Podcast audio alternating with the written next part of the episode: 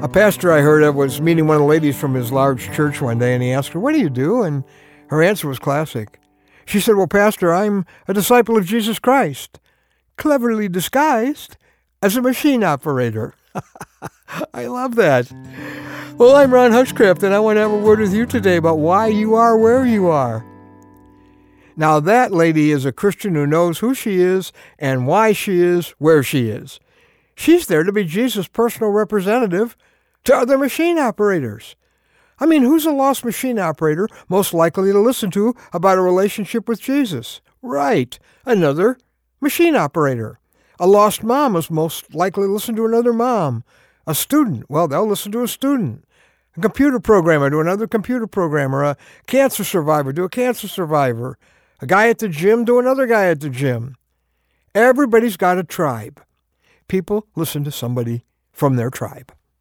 This strategy of sending someone who lives where the unreached people live it's at least 2,000 years old. In our word for today from the Word of God in John chapter 4, Jesus is on a mission to reach the people of Samaria.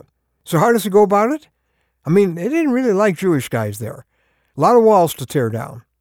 Well, he reaches one of their own. He reaches a Samaritan woman at the well who is notorious in her village, apparently for her promiscuity.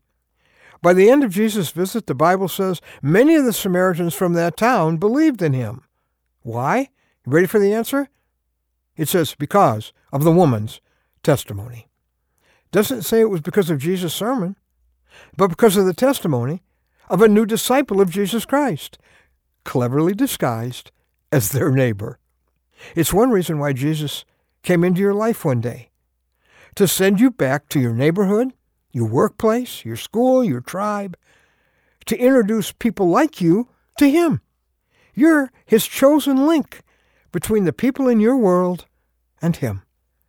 So how are you doing at bringing those folks together with Jesus? The best person to tell folks who do what you do and live where you live and face what you face about Jesus is you. In a post Christian culture like ours, most lost people don't ever plan to go to a religious meeting to hear a religious speaker talk on a religious subject in a religious place.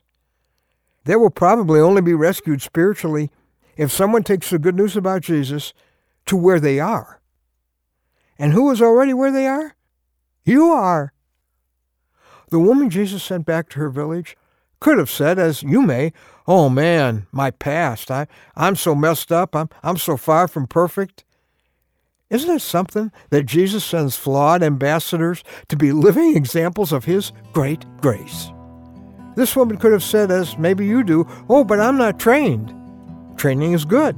Our ministry's constantly in the business of equipping someone like you to represent Him.